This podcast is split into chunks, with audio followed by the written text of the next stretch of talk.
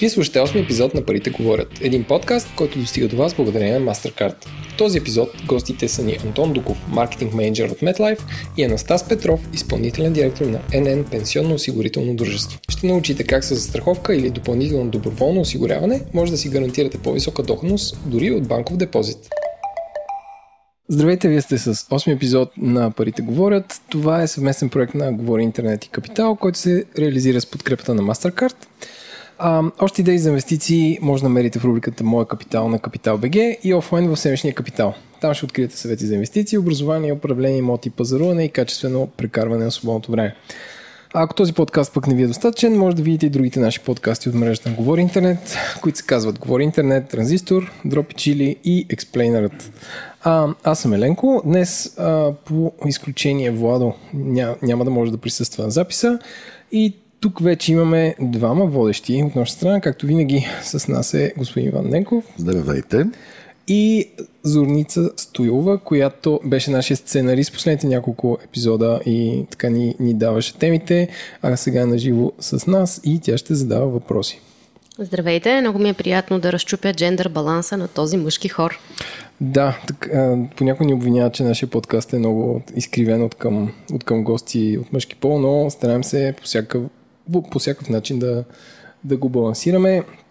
А сега бих искал а, да, да представим темата на този брой, която е най-общо казано за страховките като инвестиции, която е разделена на две. Едната част е говорим за страховката живот, която е свързана с инвестиционен фонд, т.е. как може да спестяваме и да печелим пари, пари докато също време сме застраховани.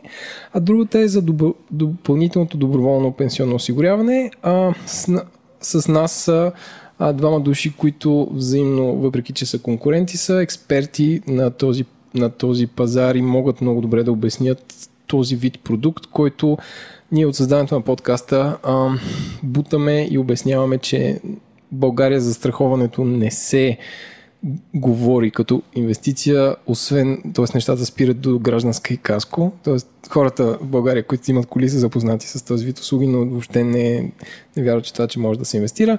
Така че ще помоля гостите да се представят. Наш, ние има как ска, по традиция сме слаби с представянето на гостите, така че кажете с какво се занимавате и какъв е вашия бекграунд, който е свързан с, а, с или, или не директно свързан с темата на днешния брой. Здравейте, добър ден и от мен. Аз казвам Антон Дуков.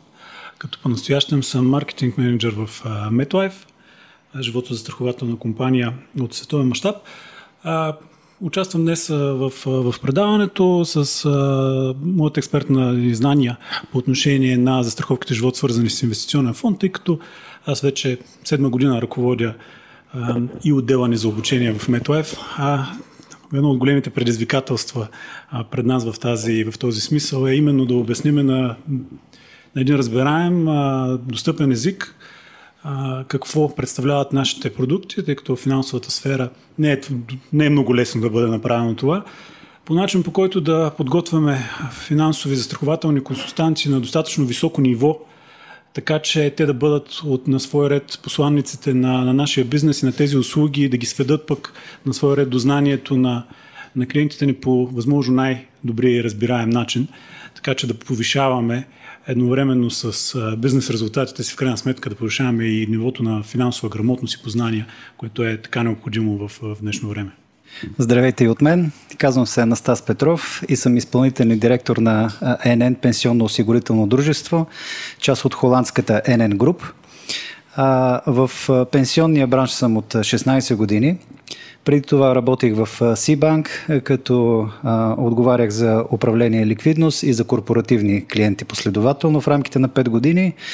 А преди банковата кариера бях журналист, а, пишех в Вестник Капитал за международните капиталови пазари а, и в агенция Reuters бях финансов репортер, отговарящ за финансовите пазари и макроекономиката. Темата днес, нали, както казахме, е за страховката като инвестиция не само за страховката и доброволното, доброволното пенсионно, пенсионно осигуряване. А, а, ще се опитам да изброя на, на бързо предимствата на тези альтернативи а, пред а, банковия депозит. Ние винаги, като правим един брой, още от първи брой а, с имотите, сравняваме всичко към банковия депозит.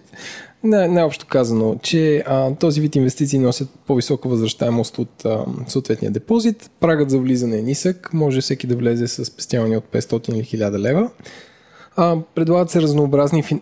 инвестиционни възможности, като имаш достъп до международни финансови пазари, като активи, акции, облигации, а, инструменти на паричния пазар и така наречената географска експозиция САЩ, Европа, Азия, Близки изток и така нататък. За по-голямата част от продуктите може да се може да се инвестира лесно. За това за Антон си говорихме в предварителен разговор, че при а, застраховката, в зависимост от условията, не може да излезеш по всяко време на печалба нали, на, на инвестиционната застраховка. А, самите ни пари не, не стоят в някаква каса, те се управляват от професионални дружества, има диверсификация на парите ни, които слагаме там а, и повечето продукти са строго регулирани, т.е. риска в повечето случаи е малък. А, от данъчна гледна точка, възвръщаемостта от зимни фондове не подлежи на облагане за разлика от депозитите и спестовните продукти. А, сега, започваме първата част с а, застраховките като, като, като инвестиционен продукт. Сега, примерно, да попитам Зори, ти имаш ли застраховка? Нямам. Ауч. Сега, всъщност, а, Антон, можеш ли да обясниш на каква възраст един човек трябва да се замисли да направи такъв вид? Тоест, за какъв а, вид, а, как се казва, за какъв вид хора това би било подходящо? Хора, които са на 18, на 22, на 30, на 35, на 40. А застраховките живот, свързани с инвестиционен фонд, са спестовен инструмент и логично първото условие, за да може човек да, да, да пристъпи към една такава крачка, е да се, да се умява да харчи поне малко, по-малко, отколкото печели. Така че това е първия, първия критерий. Доскоро беше прието да считаме, че за да приеме стъпка към застраховка живот а, с пестовен характер, един клиент е добре да бъде на възраст между 30 и 50-55 години. Истината е обаче, че в последните години, особено и с развитието на IT сферата, особено с повишаването квалификацията на младите хора, те започват да печелят едни добри пари още от по-ранна възраст, така че вече наблюдаваме немалко клиенти, които предприемат такъв род дългосрочно спестяване а, още на, на възраст 23, 4, 5 години. Така че а, вся, колкото по-рано човек започне да спестява с подобен финансов инструмент, толкова по-добре. Защото има два фактора, които обославят положителния финансов резултат. И а, ние днес със сигурност ще ги споменеме нееднократно, но един от тях е дългосрочността. А, и в другия, другия е тази добра а, благозвучна думичка диверсификация, но за нея ще говорим по-късно. Така че в този ред на мисли, колкото по-рано започне някой а, с подобен спестовен инструмент, толкова по-добри резултати може да очаква накрая. А, има, има ли статистика, не знам ли официална, след като е регулиран бизнес, какъв процент от хората а, или, или от вашите клиенти ползват такъв вид продукт? Доколко е популярно това нещо? И увеличава ли се в последните години? А, как се движи това? Статистиката в тази сфера е абсолютно еднозначна. Този бизнес расте, расте осезаемо. Все повече са хората, които избират този род финансови инструменти. А, ние като компания трябва да призная, че а, не предлагаме изобщо други спестовни а, инвестиционни инструменти, а, различно от свързаните с инвестиционен фонд. Ние преустановихме да предлагаме такъв род продукти още преди две години. А, именно защото вярваме и виждаме от опита ни на други пазари, че текущата економическа ситуация не позволява да предложиме продукт, с гарантиран резултат накрая, който да бъде с добра доходност, който да бъде с адекватната гъвкавост. Така че съвременните, съвременните спестовни инструменти, които предлагаме, са винаги свързани с инвестиционни фондове. Така че ако трябва да отговоря в число от хората, които а, предприемат дългосрочно спестяване, абсолютно за нас 100% са, са свързани с инвестиционни фондове. Ако го погледнем от гледна точка на пазара, нещата не изглеждат по същия начин, но все пак делът на застраховките живот, свързани с инвестиционни фондове, определено бележи възходяща тенденция. А можеш ли да ни кажеш каква е разликата между обикновена застраховка живот и застраховка живот, свързана с инвестиционен фонд? Защо аз бих избрала, ако съм на 30, имам семейство, малко дете, втората опция?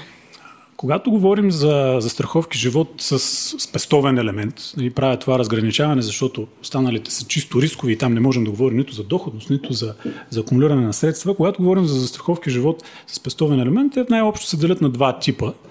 Едните са тези застраховки, които познаваме от миналото и със сигурност сте чували. Те се наричат застраховки живот с гарантирана застрахователна сума. Това са застраховки, при които има гарантирана застрахователна сума в края на периода, но там има а, абсолютно а, необходимостта от това в момента на сключване на застраховката вие да изберете срок, т.е. от днес аз трябва да знам дали искам да спестявам за 20, 25 или 30 години, да речем, което е много трудно да, да вземе такова решение един млад човек.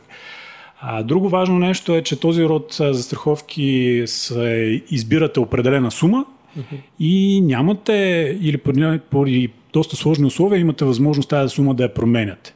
Аз ако съм избрал, че ще плащам 1000 лева на година, т.е. аз ще плащам 1000 лева на година през всичките 20 години. А това, че дохода ми се е повишил, общо взето няма да, няма да бъде взето под внимание. Mm-hmm. А, другото е, че те не, не позволяват особена гъвкавост. Не може да се случи в живота на човек в рамките на 20 годишен период да изпада в ситуации, в които а, е в финансово затруднение, т.е. да не може да плаща. Нали, всичките, тези, всичките тези ограничения са цената на това, когато сключи човек една такава застраховка, да знае точно колко ще има след определено време. Има и още нещо, което предпоставя да не предлагаме такива продукти те вече да не представляват адекватно пазарно предложение, именно факта, че а, те имат ограничение, то при този зарод за страховки има много ясно ограничение за това как трябва да бъдат инвестирани парите. А този начин на инвестиране не може да доведе до, до реална доходност по тези, по тези програми. Така че в резултат от тях за да бъдем честни, трябва да кажем, че ако човек плати 20 хиляди за 20 години, никой не може да му гарантира а, сума. Не би било коректно да кажем, че може да се очаква гарантирана сума по-голяма от, да речем, 15-16 хиляди. Тоест, гарантирано ще вземе по-малко, отколкото е получил. Значи, това са по-устарели, да ги наречем, продукти. А, а вече защо, защо хората избират а, застраховките живот свързани с инвестиционни фондове? Точно защото посредством тях успяваме да елиминираме всички тези недостатъци. Първо, модерните застраховки живот свързани с инвестиционен фонд позволяват човек да закупи а, своята програма без да фиксира периода. Тоест не е нужно да знам дали парите ще ми трябват след 15, 20, 30 или 40 години. Е, все пак има някакъв минимум, предполагам. А, мини, когато говорим за минимум, ние говорим за минимум, който да ни позволи да, да вярваме и да очакваме положителен финансов резултат. Това е абсолютно така. Uh-huh. Този род а, спестовни а, програми не би следвало да бъдат разглеждани изобщо, ако човек не вижда пред себе си спестовен хоризонт от поне 15 бих казал дори 20 години. А, така че за минимума съм категоричен. Тоест, примерно за 15 години имаш а, възвръщаемост Хикс, а за 20 хикс по 1,2 и така нататък. Тоест има някакъв такъв хоризонт. Има ако, подобен, ако ги има, вземеш има по-рано... род релация, а, тези, този род продукти имат необходимост от време, за да заработят в полза на, на клиентите и за да може да, да изравнят баланса между това, което са платили и това, което текущо имат по сметката, отнема а, отнема, че някъде зависи от развитието на пазара, но може да отнеме между 5 и 10 години. Затова казвам, че трябва да бъдат разглеждани за периоди от поне 15 години. Добре. Но а, продължавайки, защо, защо се избират, защо се избират, а, избират се точно за това. Не определяш срок, могат гъвкави са, може да увеличаваш спестовните си вноски, може да ги намаляш, в зависимост от а, развоя на, на, на, на доходите на клиента. Те позволяват дори такава гъвкавост, че през една година може човек да, поради финансови затруднения, да не плати нищо и да си продължи полицата от следващата година, без да търпи наказания за това, без да е длъжен да ги възстанови неплатените суми.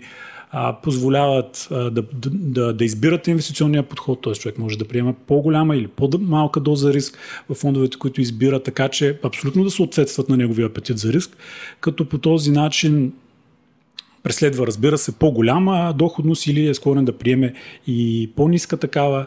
Сега, а, избират, се, избират се този род продукти и по ред други причини. Те, за разлика от много други, от много други продукти, които са с пестовен характер, бидейки за страховка живот, а, се третират от закона с, а, и позволяват данъчни облегчения. Uh-huh. Те са несеквестируеми в днешно време. Има особено голямо значение за много от, от клиентите тази непрекосновеност на средствата спестени по този начин. Uh-huh. Така че предимствата са изключително много. А добре, като аз включвам, да речем, отивам някъде в офис, включвам така застраховка. А, имам ли избор като клиент а, в какъв тип фонд или какъв тип а, акции, правилно ли се каже акции, а, да се влагат парите ми. Тоест има кутийка, избирам си технологични компании, кутийка Б, биоземеделие, кутийка С, не знам, а, а, нещо, нещо трето, ресурси или, или каквото Този бизнес а, тъй като този род продукти, да, аз казах, те натрупват е, изключително популярност вече в България, но в развитите държави и от Западна, и от Централна Европа, и отвъд океана, те отдавна са много-много популярни. Естествено, това, тази техна популярност налага и доста регулации в тази сфера. Една от най-актуалните казва, че когато отидете и се интересувате от такъв продукт, консултантите ви трябва да извършат така наречения анализ на вашите потребности, трябва да ви дадат някакъв инструмент, за да ви дадат съвет, да, да ви помогнат да определите вашия рисков профил, т.е. колко, колко рискови инвестиции е добре да поемате. Естествено, крайното решение е ваше, но то поне се взима след достатъчно информация. И да, можете ли да избирате? Можете да избирате в какво да бъдат влагани вашите средства, разбира се, в рамките на предлаганите от компанията фондове. За пример ще си позволя да дам в продукта, който ние най- най-много продаваме в България. Можете да избирате между акции на компании от развиващи се пазари, за да се възползвате от динамиката на тези пазари, за да се възползвате от потенциала за техния голям ръст Можете да избирате между, акци... между фонд, който инвестира в акции на, на развити пазари, и там където са значително по-стабилни економики, значително по-прогнозируеми. И може да избирате, разбира се, от фонд, който инвестира изключително консервативно, пример е а, облигации на държавите от G7, нали? нещо, което е трудно да си представи нещо по-стабилно от това.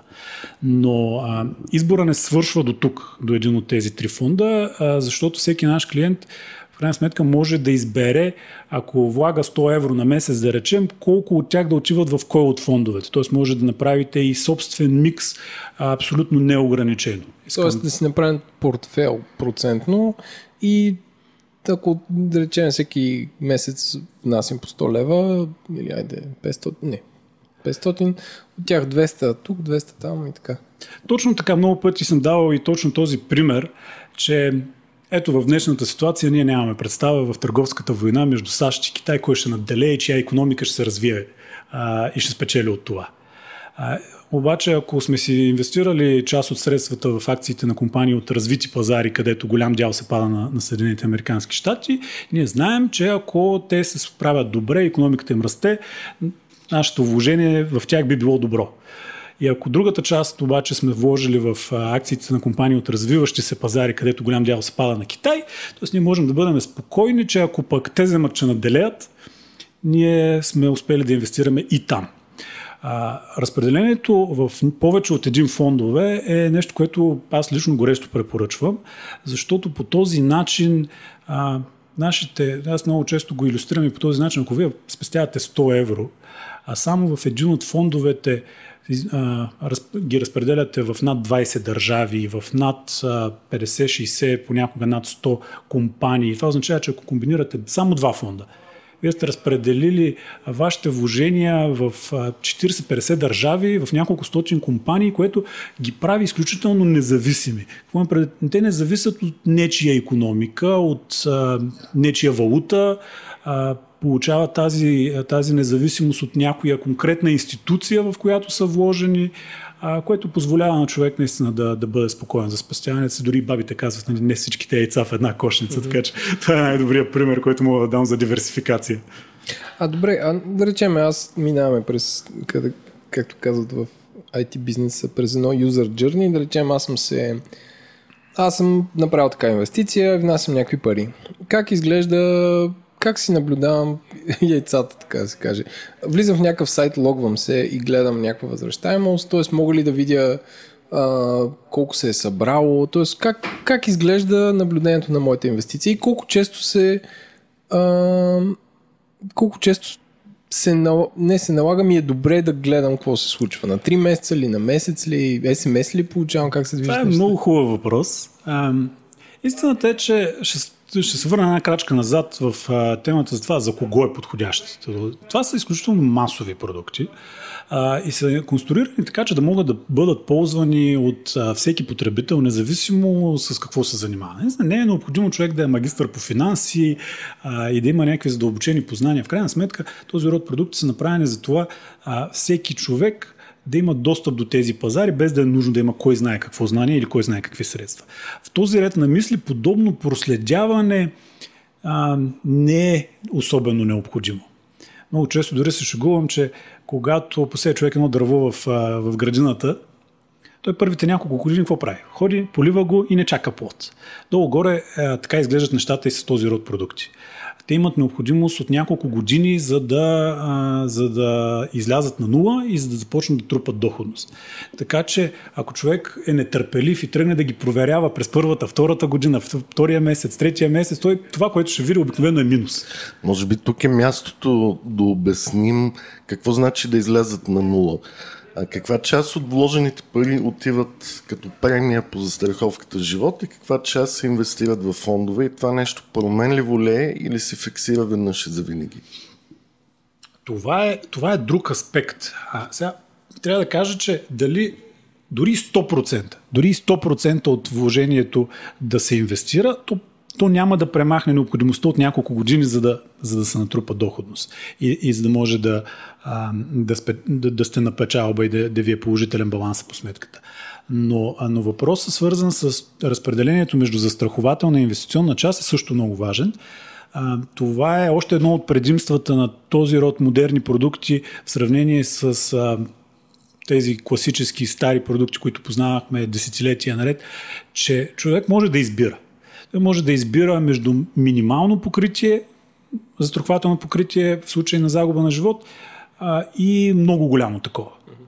Или с други думи казано, когато, когато нашите клиенти, които са млади, а, в зората на своята кариера, които, а, които сега печелят добре и обикновено не са все още семейни, т.е. нямат хора, от които да зависят, те избират минимално застрахователно покритие по полицата си от порядъка на 1000-2000 евро и на практика по този начин над 99% от всичко, което те спестяват, се инвестира. Разбира се, тогава, когато човек, примерно, има две деца, знае, че за тяхното образование ще трябват средства, той е преценил, че ако случи нещо с него, дай си Боже, преди да е успял да, да спести 20-30 хиляди евра, които са му нужни за тяхното образование, той предвижда 20-30 хиляди евро обещетение, така че след 20 години или той ще ги е спестил, или ако се случило нещо с него, пък те ще бъдат платени като обещетение. И, а, и това също не е, не е нещо фиксирано, което какво означава? Ако детето вече отиде да учи, той вече няма нужда от застрахователно покритие от 20 или 30 хиляди евро. Тоест лесно човек може да намали това застрахователно покритие, да го сведе до до, до, до стоеност, която има смисъл за него. Така че да, това е променливо, може човек да го управлява, зависимо от това как, как, как се стича неговия живот. Mm-hmm. А, това, аз пак се върна на моя въпрос. А, как ги наблюдавам? Чисто физически има, логвам се ги гледам или получавам някакви извлечения или как е? Различните компании имат а, различни платформи mm-hmm. за това как те могат да бъдат наблюдавани. А, тогава, когато говорим за, за, за MetLife, нашата практика е а, всеки клиент има възможност да отправи такова запитване към своя персонален консултант. В крайна сметка той е на разположение, за да може не само да, да даде числата, а и да помогне на човек да ги прочете. Защото много често е трудно да си направим правилните изводи. А те понякога могат да водят лошите изводи неправилните изводи могат да водят и до лоши решения. Така че може, всяка една компания под различна форма е решила този въпрос с достъпа до тази информация, но, но чието и клиент да сте, не ви съветвам а, да, да, да ги гледате прекалено често, няма какво да се случи. Пак казвам, това са дългосрочни инструменти, а, и ако вие гледате в перспектива от около 20 години напред, то как са се случили нещата по отношение на определен пазар в рамките на тази седмица да. не е показателно. Ако, ако имате такъв продукт вече от 25 години, вече сте на 63-4 години, предстои ви да се пенсионирате, тогава да, тогава е оправдано човек да се поинтересува малко по-живо и интензивно за, за това как се развива баланса по неговата сметка. Но пак казвам, тази информация е налична по всяко време. А, аз мога ли да помоля само да. за едно уточнение, че не разбрах? Каква част от месечната ми или годишната ми вноска отива за да се обслужва самата застраховка и каква за да се инвестира? Аз ли решавам това или застрахователя? Вие решавате това. На практика тази, е, това съотношение може да варира от 99% и 9% в инвестиционната част, дори в чести случаи стига до 100%, до до някакъв, до някакъв разумен размер. Не, не допускаме застрахователната част да, да достига голям процент от цялата, от цялата премия, защото в противен случай няма, рискуваме да няма смислена сума спестена в края на периода. Може а разумно ли е 99% да е в инвестиции, 1% да е за страховка? Ако това съответства на нуждите на клиента, да. Ако, ако сте програмист на 23 години, който прави страхотни пари и здрав и не, не мисли и, и, и реално никой не зависи от него, не чака на неговите доходи, не издържа никого, а, бих казал да. Ако сте клиент, кой, който има семейство, има хора, които зависят от него, тогава е добре да се помисли и за застрахователна част. Но разбира се, защитата като такава, тя може да бъде подсигурена и чрез друг застрахователен продукт. И много голямата част, над 80% от нашите клиенти, които имат а, с, такива застраховки живот, свързани с, с инвестиционни фондове, са решили защитата чрез отделен продукт. Така че допустимо е да, за това са професионалните консултанти, за да, за да постигнат оптималния баланс между това какво да, да, да, да, да си изключи човек. И аз само също искам да уточня, а, трябва ли да има някакъв период на натрупване, или ако се случи нещастно събитие, самата застрахователна сума ще бъде изплатена без значение колко време съм спестявал. Красотата на, крас, част от красотата на застраховката живот, свързана с инвестиционен фонд, е, че може да подсигури застрахователно покритие дори преди човек да ги е спестил парите.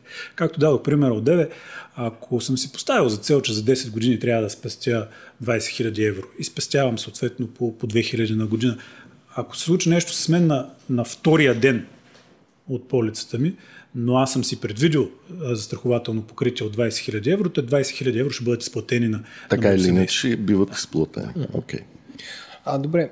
Какви разходи имат хората за управлението на спестяваните в този продукт и, и нали, може ли, ако реша, нали, освен ако се случи нещо, както казахме с застраховка, може ли по всяко време да се изтегли и нали, има ли наказания и неустойки?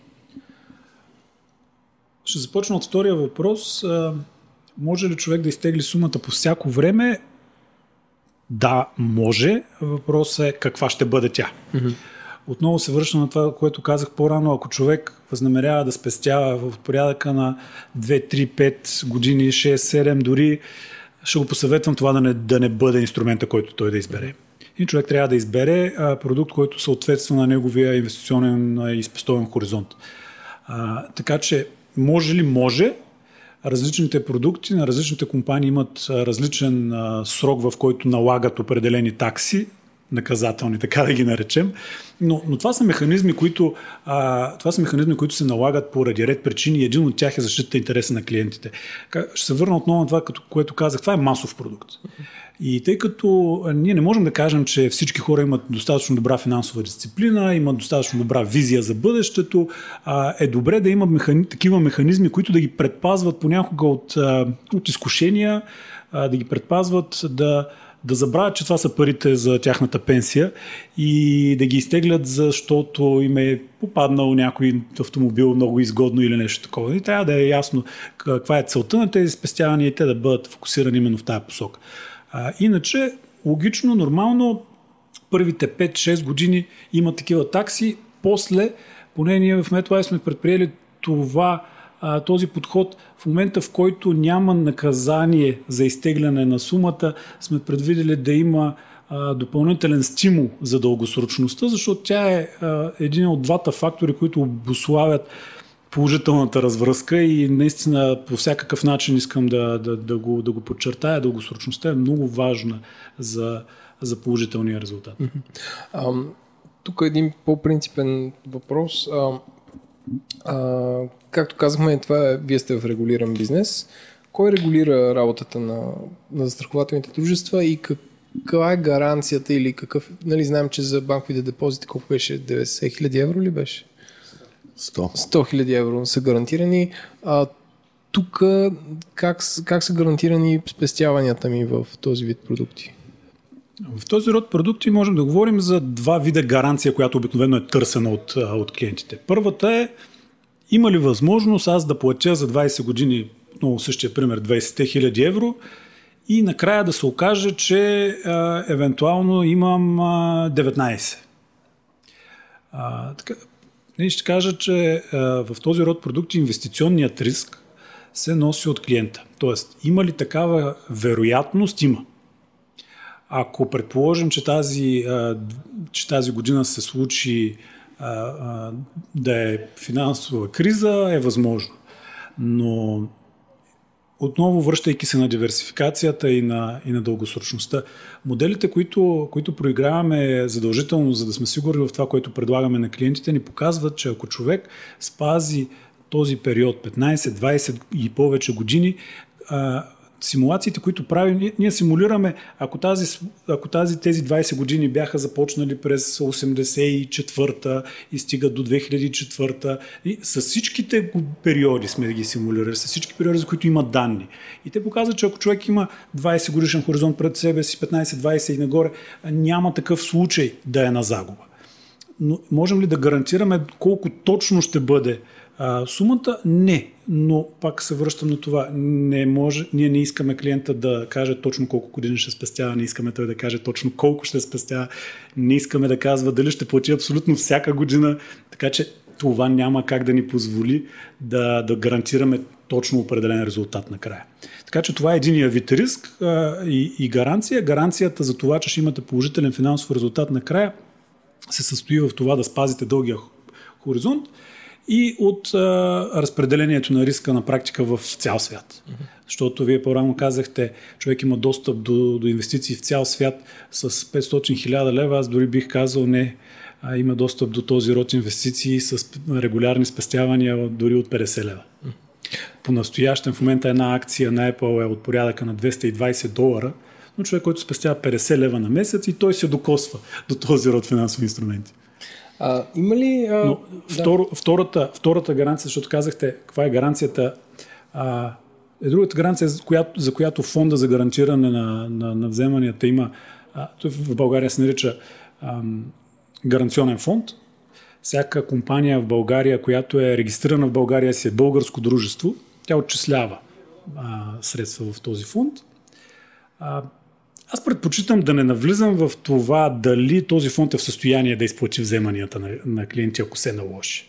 Защото истината е, че около левче от полица се внася там. Т.е. ако вие внасяте по 2000 евро във вашата полица, колко хора трябва да внасят, за да, за да ви гарантират. А, ще се спра повече на регулацията.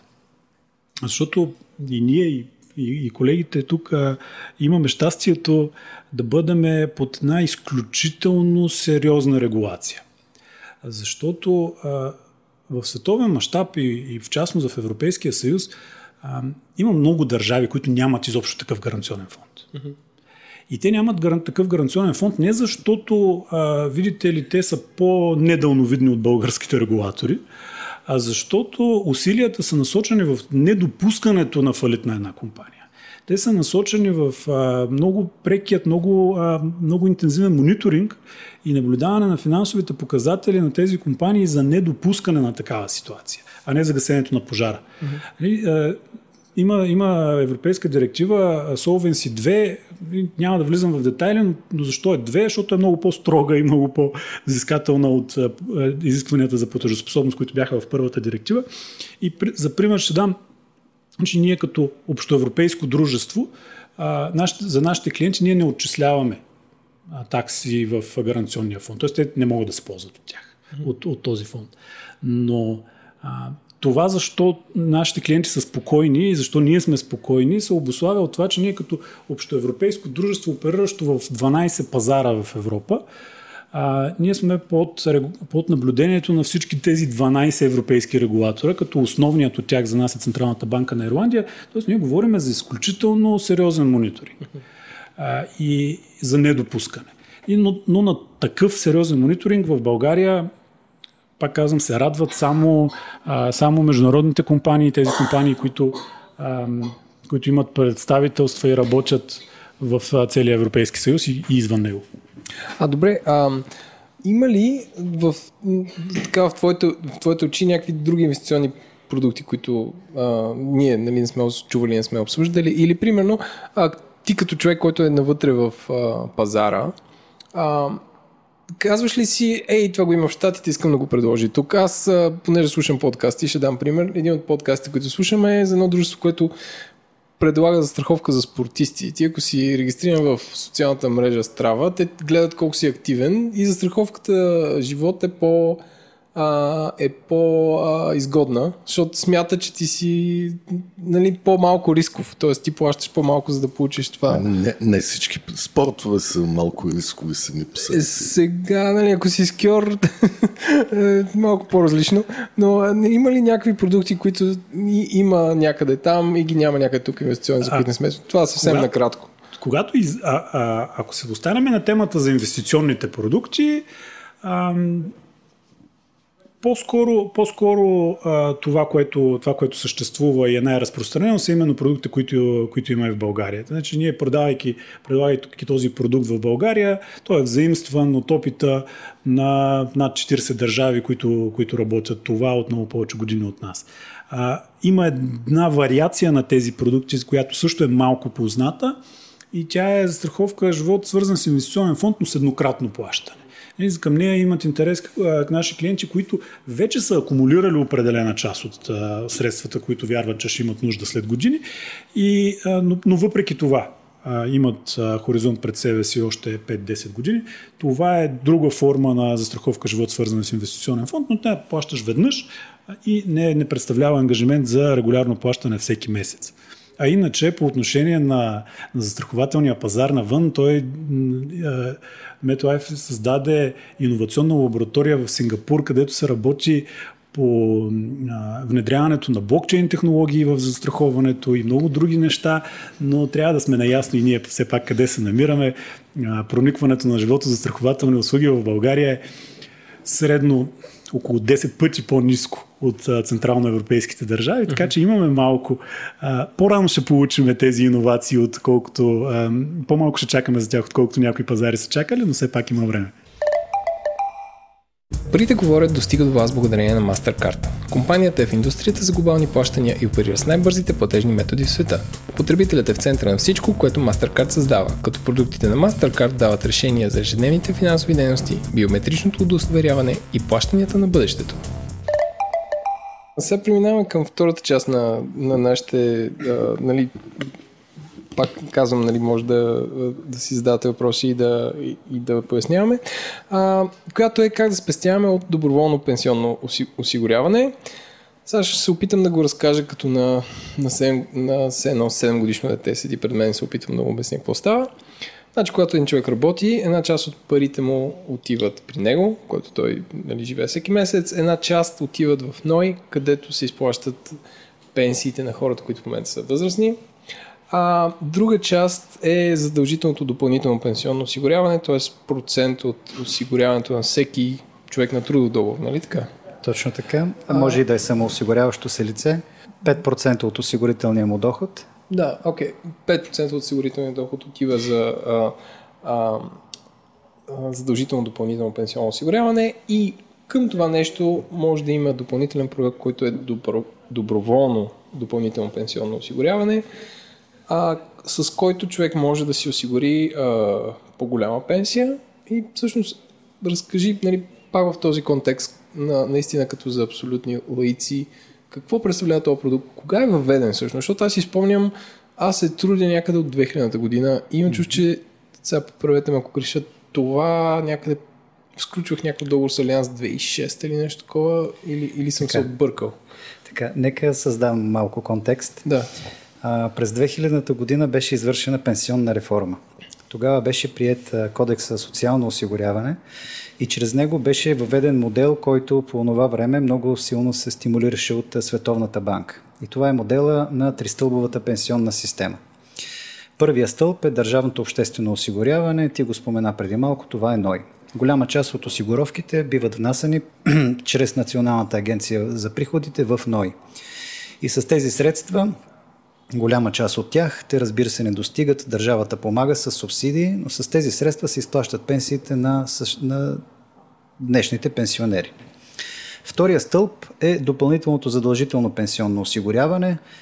Там има два фонда. Един е универсалният пенсионен фонд, който е задължителен за всички лица, които работят и са родени след 31 декември 1959 година. А втория фонд е професионалния пенсионен фонд, който е предназначен за хора, работещи при тежки условия на труд. Разбирайте, първа и втора категория. Това са, да речем, какво пожарникари, полицаи, миньори или...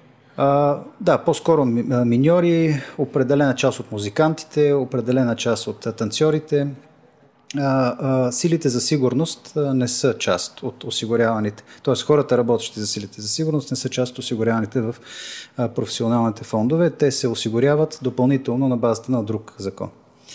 И третия стълб е доброволното пенсионно осигуряване. Са доброволните пенсионни фондове. Те са достъпни за всички лица, които са на възраст над 16 години и няма ограничение за възрастта, до която човек може да се осигурява в доброволния фонд. А, това, което трябва да се знае, че ако общо прието е, а, че ако да се счита, че ако човек иска да запази стандарта си на живот в късните си години, трябва да си осигури доход, който е равен на най-малко 70% от нетното му възнаграждение, докато той е работил. А как? В смисъл, аз сега, като стана на колко там, 63 или 5, как да знам а, че мога да си осигуря този доход? А, как да го сметна? Да, а, не е много трудно да се сметне. А, има финансови консултанти, които могат да помогнат за това нещо, но ако трябва да го обясня по-общо и накратко, а, сметката би могла да изглежда последния начин. От държавното обществено осигуряване човек би могъл да очаква а, някъде между 35 и 40% от а, осигурителния си доход. А, допълнителни 15 до 20% биха могли да идват от универсалния пенсионен фонд. А, което означава, всъщност, може би преди малко трябваше да поясня, че човек, ако се осигурява и в трите стълба, той би получавал три пенсии. Една от държавата, една пенсия от универсалния пенсионен фонд и трета пенсия от доброволния пенсионен фонд. Тоест, разликата до 70% може да бъде осигурена с спестяване в доброволен пенсионен фонд. Може, разбира се, да бъде осигурена и чрез спестявани инвестиции в други альтернативи. Говорихме преди малко за инвестиционните застраховки, могат да бъдат договорни фондове, могат да бъдат банкови влогове, може да бъде изграждане на собствено портфолио от финансови инструменти или недвижими имоти. Това до голяма степен зависи от това колко човек е грамотен а, и колко професионално може да направи избора на подходящите инструменти защото е факт, че от инвестиции могат да се изкарат значителни средства, но ако човек не разбира достатъчно добре какво прави, а ако не избира внимателно инструментите, ако не премерва риска и не е дисциплиниран, може да загуби значителни средства. Затова има смисъл а, да се избират професионални инвеститори, каквито са а, управляващи дружества, каквито са пенсионните дружества, каквито са застрахователните дружества. А, значи, за да го, пак да го обясня, а, аз ако искам да се осигурявам доп, допълнително и доброволно, а, инвестирам някакви пари в съответния месец. Колко такива компании в България? Те са, предполагам, крайен брой са лицензирани. А, да. А, важно е да се а, каже, че а, пенсионния бизнес, а, допълнителното пенсионно осигуряване, дали е задължително или доброволно, е много силно регулиран бизнес. Основният закон, на който се подчиняваме е Кодекса за социално осигуряване и към него има голям брой наредби, издавани от Комисията за финансов надзор. Нашия регулатор е Комисията за финансов надзор. И там на практика наблюдението за нашата дейност е ежедневно. И аз не преекспонирам, защото ние на ежедневна база сме задължени по 10 различни отчета на фонд да осигуряваме на Комисията за финансов надзор, която наблюдава на практика почти в реално време какво ние правим със средствата на клиентите в задължителните и в доброволните фондове. Заедно с това има изключително сериозни изисквания към качествата на управителните органи, към собствениците на пенсионните дружества, към дейността свързана с управлението на инвестициите или управлението на рисковете. Тоест, вие, вие сте като, все едно вие сте, нали, въпреки че а, Тоест, вие сте като професионални финансисти, на които са поверени ни пари. Точно така. И ги управлявате, а, като инвестирате в, всъщност в какво? В а, различни инструменти, акции, облигации. Mm-hmm. Инструментите, в които имаме право да инвестираме, са а, много конкретно определени отново в Кодекса за социално осигуряване. Това са най-общо казано облигации, най-различни издателя може да бъде държава, община, корпорация, включително и банка. Имаме право да инвестираме в акции, но само на публични дружества по целия свят.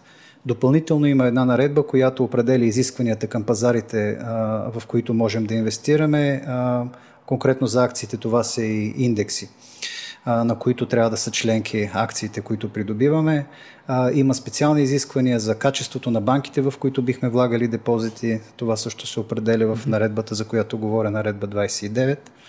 И освен а, инструментите, които са определени в кодекса, има и конкретни количествени изисквания към, за това колко а, от активите могат да бъдат алокирани в конкретен инструмент или в конкретен емитент. Това се прави, преди малко споменахме думата, от гледна точка на диверсификация, т.е. намаляването на риск. Mm-hmm. Колкото по-пъстър е един портфейл, колкото по-разсеян е риска, толкова по-малка е вероятността от големи движения, възходящи или нисходящи, или потенциални загуби. А можете ли да дадете пример на вашето дружество в какви инструменти инвестира или в какви публични дружества, да речем, на mm-hmm. други пазари? А, да, мога. А, и ние, и останалите пенсионни компании на практика имаме глобални портфолия.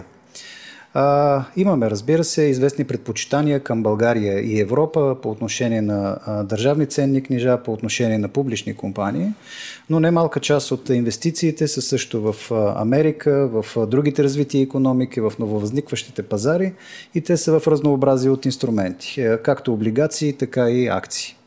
Много често използваме вместо директната инвестиция в акции да купуваме договорни фондове или от така популярните напоследък борсово търгувани фондове. ETF. По причина, че те са значително по-ефтини и заедно с това са много ликвидни. На практика, да, за секунди може да се направи транзакция за милиони левове или евро на чуждите пазари, купувайки ETF или съответно излизайки от него.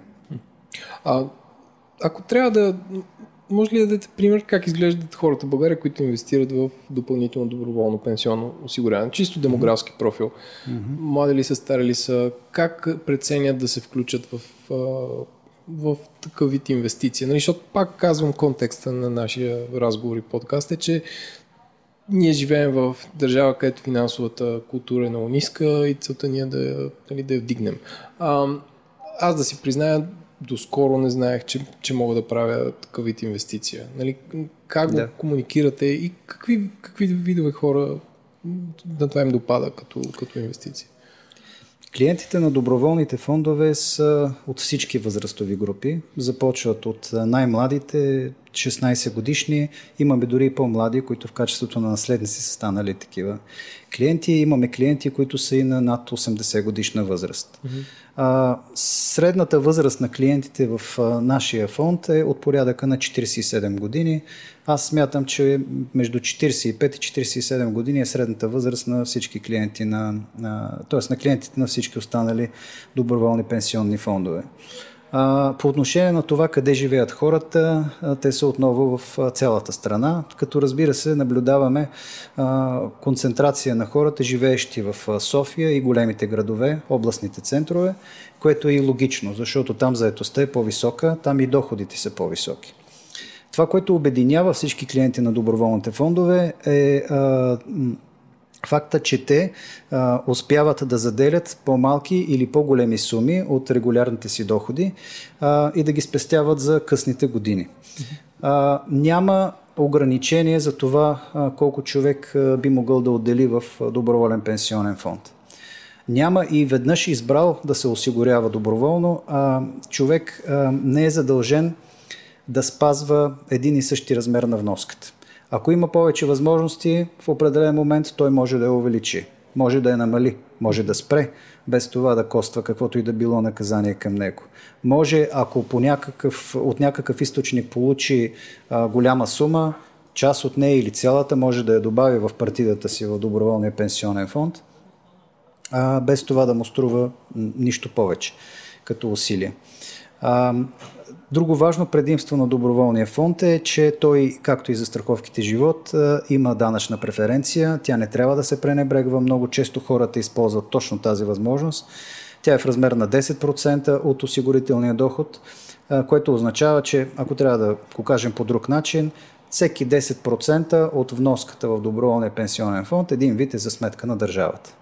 Защото ако лицето внася пари, например 100 лева, те няма да бъдат обложени. Ако не ги беше внесъл върху 100 лева, държавата щеше да му удържи 10%, mm-hmm. разбирайте 10 лева. Ако постъпят по партидата му в доброволния пенсионен фонд, те постъпват а, толкова, защото държавата не удържа данък върху тях. Един вид 90 лева са от него, 100 лева са от, а, 10 лева са от държавата. А добре, ние като казваме, че нали, това е пенсионно осигуряване, а, кога човек нали, започва да получава тези пари? Нали, трябва ли да да стане наистина пенсионер или може ако реши а, каквото съм изкарал тук, искам примерно от 50 години нататък да, са, да, да си осигуря някакъв комфорт. Тоест, mm-hmm. може ли да се прекъсне това и какви са, нали, както и по-рано питахме, какви са наказанията? По принцип, разбрах. По принцип е позволено а, парите от доброволния пенсионен фонд да бъдат изтеглени по всяко време. Без да има наказание. На практика таксите, които пенсионните дружества удържат при подобна транзакция е от порядъка на между 5 и 20 лева, което е несъществено като разход. А, това, което човек трябва да има предвид, когато изтегли парите си по-рано, е, че ако е ползвал данъчна преференция, тогава върху главницата, която той е внесъл, ще трябва да бъде удържан данък и а, платен към държавата. Това го прави пенсионно-осигурителното дружество. В действителност ние не препоръчваме на клиентите си да, да изтеглят парите си преди да е дошъл момента, в който те са преценили, че трябва да ги ползват. дали това ще е навършване на пенсионна възраст? Предимството на това парите да бъдат изтеглени или получаване на вноски под формата на анюитети след пенсионна възраст е факта, че лицето вече няма да дължи данък общ доход. Всяко друго изтегляне, било то еднократно или разсрочено, преди навършването на пенсионна възраст за трета категория, а, лицето ще дължи данък. Тоест, при изтегляне аз държа данък върху а, сумата, ако... Данъка, който сте спестили в началото, когато ага. сте правили вноските, или регулярно, който сте спестявали, правейки вноските, трябва да бъде възстановен на държавата. А, пак подобен въпрос като преди малко, на какъв период е, е добре да си следя дългосрочната инвестиция и пак ма, нали, като човек избрал такова нещо да прави, как виждам как се движат моите спестявания. Mm-hmm. Трябва, да, трябва да питам вас и ви ми изпращате информация или... Ние сме задължени един път годишно mm-hmm. да изпращаме на всичките си клиенти така наречените извлечения. Те са по образец, който е одобрен от Комисията за финансов надзор и вътре вие ще видите информация за това с какви средства сте започнали годината, какви са вноските, които са били направени и с какви средства приключвате годината. Това е наш ангажимент веднъж годишно. Правим го това както по почтата, на хартия, а може да бъде и а, извлечение в електронен вид, изпращано по електронната почта. Ние бяхме първата компания, която успя да вземе разрешение за подобен тип извлечения. Сега мисля, че още няколко дружества го предлагат. В допълнение, мисля, че всички пенсионни дружества имаме а, онлайн платформи. С потребителско име и парола човек може да влезе и може да влиза по колкото пъти иска, всеки ден или по няколко пъти на ден, при се, че няма да види промяна, да влиза и да проверява какво е състоянието на личната му сметка, нарича се партида, какви са вноските, така хората могат да проверяват задължителните си фондове, дали осигуровките им постъпват регулярно, в доброволния фонд също могат да проверяват вноските дали постъпват регулярно, защото те могат да бъдат извършвани и чрез работодател. В интерес на истината голяма част от клиентите, които имат договор за допълнително доброволно осигуряване, всъщност възлагат на отдела си човешки ресурси да удържа от заплатата им. Така и най-лесно става изчислението и на данъчните преференции, които ползват, да бъдат удържани средствата от заплатата и съответно превеждани в избрани от тях доброволен пенсионен фонд. Така че човек може в реално време да следи какво се случва в партидата. По отношение на резултатите на пенсионните фондове има няколко начина те да бъдат проследявани. А, ние сме задължени да публикуваме а, стойност на дял. Може би е уместно тук да кажа а, на какъв принцип работят пенсионните фондове. Когато едно лице а, ще започна от начало. Сметките се поддържат, партидите се поддържат в левове и в дялове и части от дялове. Когато едно лице внесе пари по пенсионната си сметка, те по цената на дела, валидна за деня в който се прави вноската, се преобразуват в дялове. Така че базата за партидата са тези дялове и оттам нататък стойността на партидата, левовата равностойност, всеки ден, всеки момент може да бъде образувана като се умножи броя дялове по стойността на дела за този ден. Човек може да следи за представянето на пенсионния си фонд, като а, следи динамиката на стойностите на дяловете, на цената на един дял. Това ние сме задължени да го публикуваме за управляването от нас фондове на сайтовете си всеки ден. Има подобна информация и на сайта на Комисията за финансов надзор. Заедно с това, Комисията за финансов надзор на регулярна база, тримесечна, публикува доходността на пенсионните фондове, на всички, и на задължителните, и на доброволните, за период от 24 месеца назад. Веднъж годишно, в края на годината, комисията публикува и годишни резултати. А ние сме задължени заедно с това, по силата на специална наредба, да публикуваме и 5 годишни резултати, да публикуваме и при поискване от клиента така наречената реална доходност, което е доходността по неговата партида след а, отчитането на всички такси и инфлацията. Тоест с какъв процент реално е нараснала покупателната способност на а, средствата в партидата за определен период от време. Тоест, цялата тази хиперрегулация, ако мога така да кажа, mm-hmm. помага на това тези дружества да са много а, прозрачни и да има публична информация за прозрачни, всички граждани. дисциплинирани. Да, как, каква е доходността. Нали, и втори ред на мисли, ако нали, това се листва на сайта на КФН, а, как, нали, какви са насоките според вас човек да си избере фонд? Тоест, трябва ли да вляже и те три месеца те са избили рибата, те ще бъдат, нали, предвид, че са дългосрочни инвестиции. Нали, може ли да кажете на човека, клиента, който е избрал такъв вид инвестиция, как да се ориентира в кол- колко са всъщност тези дружествата? са 9. 9. Нали, как да избере най-доброто от тези 9 дружества? Избора на а, пенсионно-осигурителното дружество трябва да бъде много внимателен да е добре информиран и обоснован. Защото това е партньор, който човек избира за много дълъг период от време. Ние често се шегуваме, че понякога прекарваш с пенсионния си фонд по-дълго, отколкото прекарваш с съпруга или съпругата си. А, това, което човек трябва да гледа при избора на партньор е а, каква е историята на компанията. Откъде произхожда?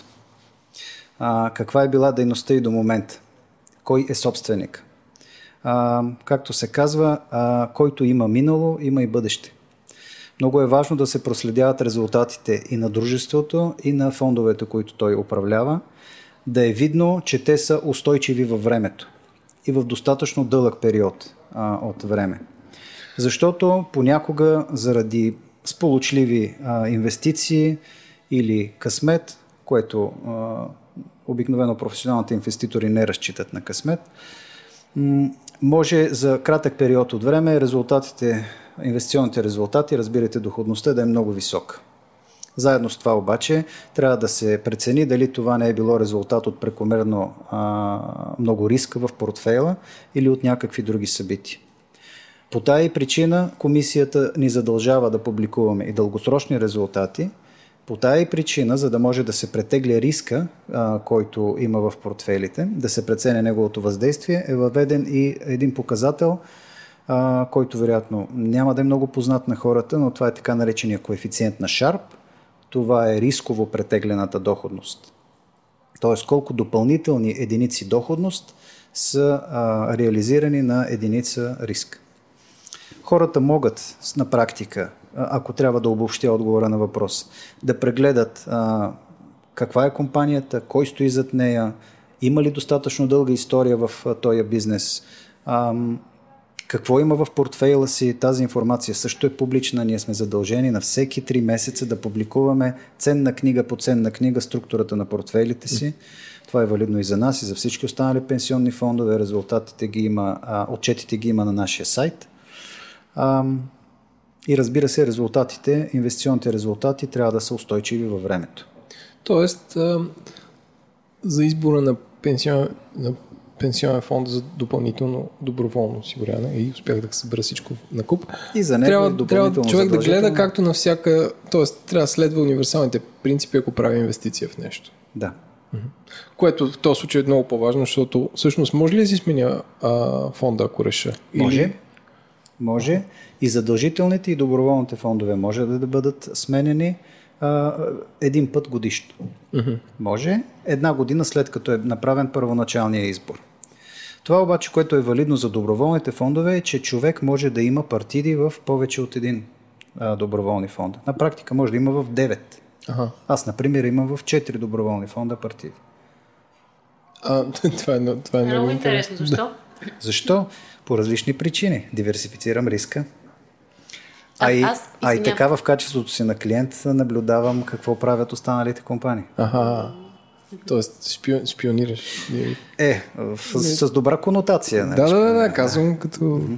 То преди, че са толкова Не, ми стана любопитно, искам да върна разговора малко по-назад, където когато Еленко каза, че м- финансовата култура на българите е ниска. Любопитно ми е първо колко процент от, от българите, ако има такава статистика изобщо, инвестират в доброволно допълнително пенсионно осигуряване и също вие как, някакси какви маркетинг, рекламни усилия полагате, за да достигнете до тези хора? Ако казвате, че обикновено средния клиент е на около 45 години, къде ги намирате 45 годишните хора?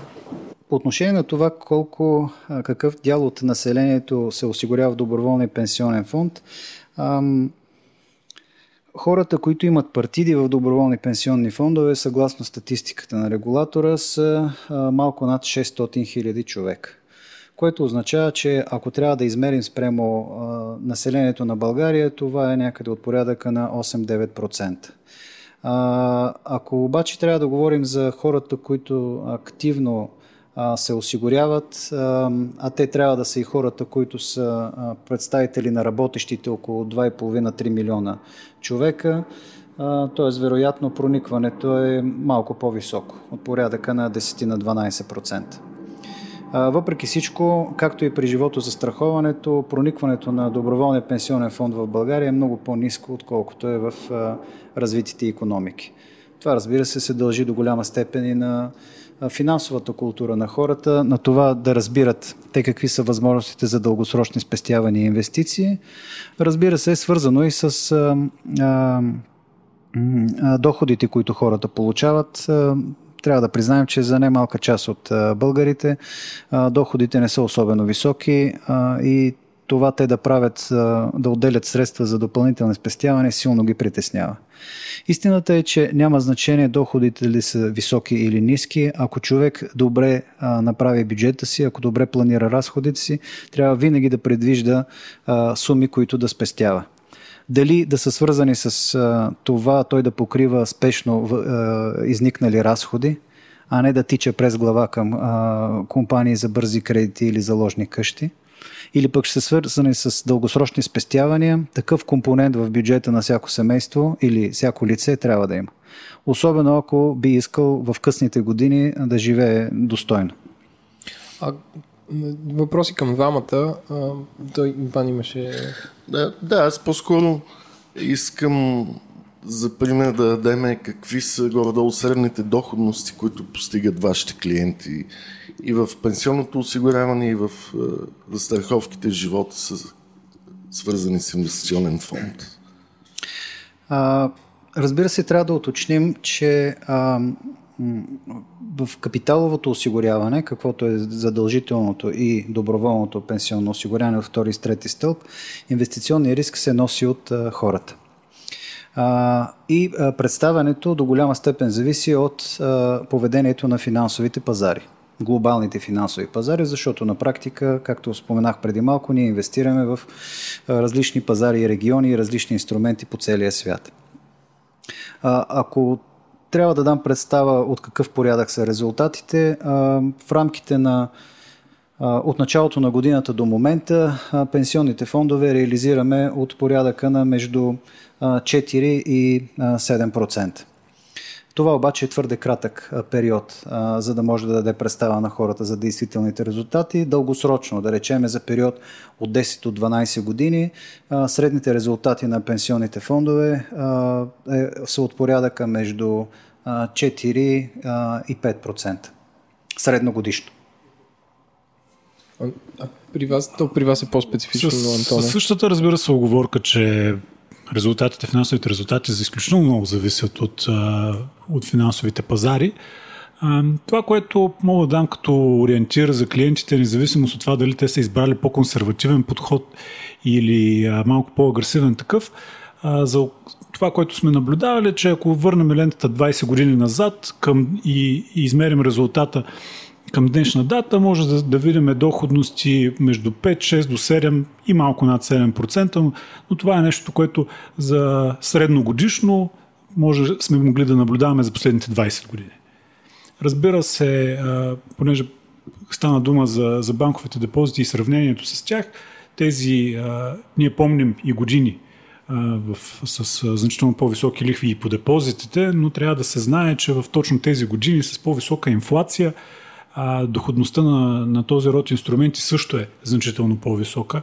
И а, нещо исках да допълня в тази връзка, защото защо е важно хората да познават и единия и другия вид инструменти, свързани с, с инвестиции, защото това са инструментите, които реално могат да защитят покупателната способност на техните пари, за да избегнем онези спомени, които много от нас имат. Баба и дядо са спестявали 20-30 години и с парите отидохме на сладкарница. И за финал и към двамата, може ли да направите прогноза как се развива пазара на застрахователни пенсионни продукти с инвестиционен елемент в следващите 3 до 5 години? Аз смятам, че пазара ще расте и то с немалки темпове. Причините са няколко, без да ги приоритизирам. От една страна, доходите на хората ще продължат да се увеличават във времето и осъзнаването на нуждата за спестявания дългосрочни, според мен, ще става все по-силно. И хората ще търсят альтернативи и ще правят вложения в застрахователни, осигурителни или някакви други инвестиционни продукти. Това ще е свързано и с а, м, очаквано нарастване на финансовата грамотност на хората. А, от една страна, защото много компании и не само в финансовия сектор а, полагат усилия за това да ограмотяват клиентите си по най-различни начини. А, чрез интернет сайтовете си, чрез други платформи, чрез а, активности от всякакъв характер. А, но заедно с това има и в момента програма, а, която се ръководи от Министерството на финансите, той е по линия на, на инициатива на Организацията за економическо сътрудничество и развитие и Холандското Министерство на финансите, за това да се създаде 5 годишна стратегия за мащабно финансово ограмотяване в няколко европейски държави. България е част от това. И групата, която всъщност трябва да изготви стратегията за финансовото ограмотяване на българите е много голяма. Там са Министерство на финансите, Социалното министерство, ам, м- БНБ, много от държавните институции, много от браншовите организации, не искам да се опитвам да ги изброявам всички. В момента тече проучване от OECD за това каква е степента на финансовата грамотност в България и веднага след като то е готово, предполагам, ще се събереме работната група и ще можем да започнем работа по стратегията. Петгодишна стратегия. Така. И, заедно, и последното нещо е, че хората, търсейки варианти за спестявания, особено в средата на много ниски лихви, ще продължат да се стремят към альтернативи различни от банковите депозити. Разбира се, банковия депозит не е лошо вложение, то може да е свързано с заделянето на средства за спешни нужди, средства, които са с висока ликвидност, там където няма някаква степен на риск, било то инвестиционен или някакъв друг. Кредитният риск на банките е ограничен а, за хората. Нали? А, те на практика до 100 000 евро нямат, не носят риска на банката така че депозита е място за краткосрочни вложения. Те не могат обаче да осигурят възвръщаемост по-висока от инфлацията. Така че ако лице иска да има реално нарастване на а, спестяванията си, на практика реално нарастване на покупателната способност, трябва да избере някои от другите альтернативи. Тези, за които говорихме в момента или а, някои различни. Благодаря. Антон? Аз също съм склонен да изразя изключително позитивна визия за развитието на, на, на сектора защото нуждите от, от спестяване, нуждите от осигуряване на бъдещето, пък и от здравна и всякакъв друг вид а, застрахователна защита нарастват, като Определено ниските лихви, определено повишаването на финансовата грамотност на хората е сред, сред факторите, които го обославят. Това е една плоскост, около, около която безспорно всички компании в сектора се обединяваме и правиме своите усилия чрез различни проекти, като инвестираме дори, имаме такава програма в България за образование на, на децата, влизаме в гимназиите, влизаме в класните стаи, за да можем да допренесем за този процес. Но има и още един фактор, който, който го обославя и това е все по-нарастващата компетентност на консултантите в бранша. А, международните компании инвестират много в развитието на, на хората си. А, появиха се западно и централно европейски най-вече а, посредници в България, които също идват с а, значително ноу-хау. Така че това също допринася за, за по-доброто развитие на пазара и повече доволни клиенти, по-добре обслужени. Благодаря. Другите водещи въпроси. Благодаря ви аз. Ние също благодарим. благодарим. Вие те неща си ги знаете, но на мен ми беше супер интересно и според мен е, нашия подкаст изпреварва програмата на Холандското министерство и на Министерство на финансите за образоване на населението, така че много ви благодаря, че вършим заедно тази работа. За нас беше удоволствие. Благодарим и желаем успех на инициативата.